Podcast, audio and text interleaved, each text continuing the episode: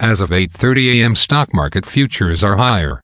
Standard & Poor's Toronto Stock Exchange Index futures are up 4.4 points to 1245.9. Standard & Poor's 500 futures are up 9.25 points to 4159.5. Nasdaq are down 4.5 points to 13,313.25. VIX futures are down 0.3 points to 18.98. Asia and Europe.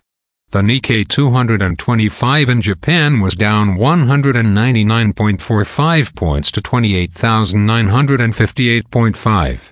The China CSI 300 was up 45.78 points to 4,062.66. The DAX in Germany is up 29.82 points to 15,995.25. The CAC 40 in France is up 21.21 points to 7,455. 1. The FTSE 100 in London is up 75.7 points to 7,778.38. Commodity markets. Gold is up $7.05 to $2,032.95. Silver is down 6 cents to $25.86. Crude oil is up $1.74 to $73.07. Copper is up 4 cents to $3.92. Natural gas is up 7 cents to $2.20. July corn is called to open higher at $5.99. July soybeans is called to open higher at $14.44.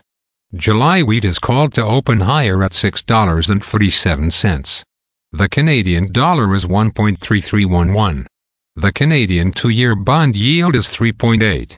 The Canadian 10-year bond yield is 2.98. The United States 2-year bond yield is 3.98. The United States 10-year bond yield is 3.49. Bitcoin is at $27,834.50. Highlights of today's news. Wildfires in Alberta cut oil and gas output. King Charles will be the new face of the Canadian $20 bill. Canadian population projected to hit 40 million in June. Chinese foreign minister to visit France, Germany and Norway. German industrial production down 3.4% in March. Again, Thanks for listening. For automatic downloads, please subscribe on a podcast app or platform. And please consider leaving a rating on the podcast app or platform. It helps grow the show. Thank you.